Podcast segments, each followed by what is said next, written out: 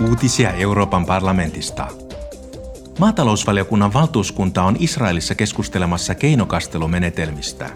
Kuivuus lisääntyy tällä hetkellä Euroopassa. MEPit tapaavat maatalousministerin, Knessetin jäseniä ja maataloustekniikan tutkijoita.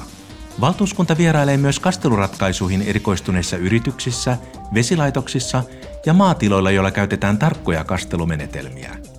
Valtuuskunnan matka päättyy huomenna.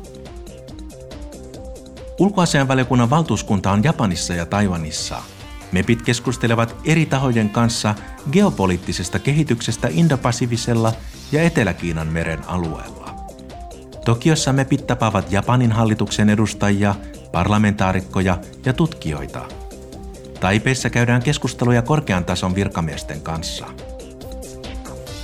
Kehitysyhteistyövaliokunnan valtuuskunta vierailee Kongon demokraattisessa tasavallassa – Matkan tarkoituksena on keskustella siitä, miten EU voi auttaa hyödyntämään maan monipuolisten raaka-ainevarantojen mahdollisuuksia kestävän kehityksen edistämiseksi. MEPit keskustelevat myös siitä, miten humanitaarista tilannetta voitaisiin parantaa erityisesti maan itäosassa, jossa suuri määrä ihmisiä on joutunut siirtymään kotiseudultaan jatkuvien konfliktien vuoksi.